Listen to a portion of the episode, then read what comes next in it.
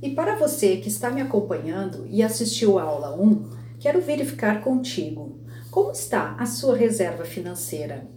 Está conseguindo seguir a tabela e guardar uma parte do que você ganha?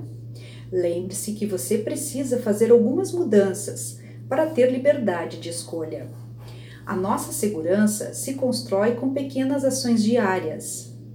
Se você não sabe do que estou falando, assista a aula 1 e inicie agora mesmo a sua reserva financeira, pois isso vai te dar controle sobre a sua vida.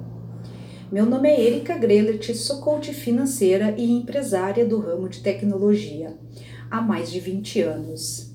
Aos 10 anos, fugi de casa porque tinha o grande desejo de estudar, mas por ter que ajudar a minha mãe e cuidar dos meus irmãos, e trabalhar na lavoura junto com meu padrasto, isto não era possível.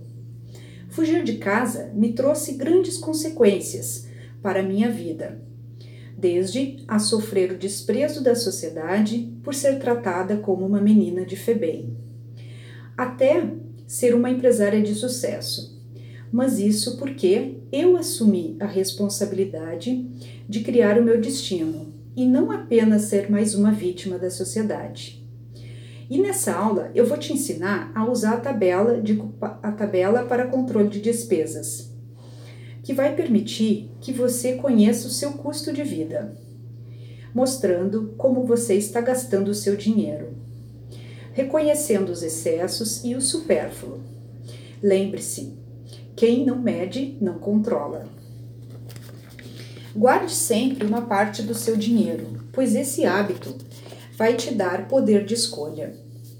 Vai te dar tranquilidade e vai despertar o desejo de cada vez guardar mais dinheiro. Conheça os seus gastos. Anotar as suas despesas é terapêutico. Pode acreditar. Quando você começa a acompanhar os seus gastos, você se torna consciente e observa como você tem jogado dinheiro fora. Dinheiro que poderia estar guardado, rendendo juros, ou mesmo realizar objetivos do seu, realizar seus objetivos e sonhos. Eu adoraria ficar aqui tirando as dúvidas de todos vocês. Afinal, eu adoro falar sobre a vida financeira e como ela pode ser melhor administrada, para que possamos usar o dinheiro como ferramenta, pois é isso que o dinheiro é. Na próxima, prometo que responderei mais.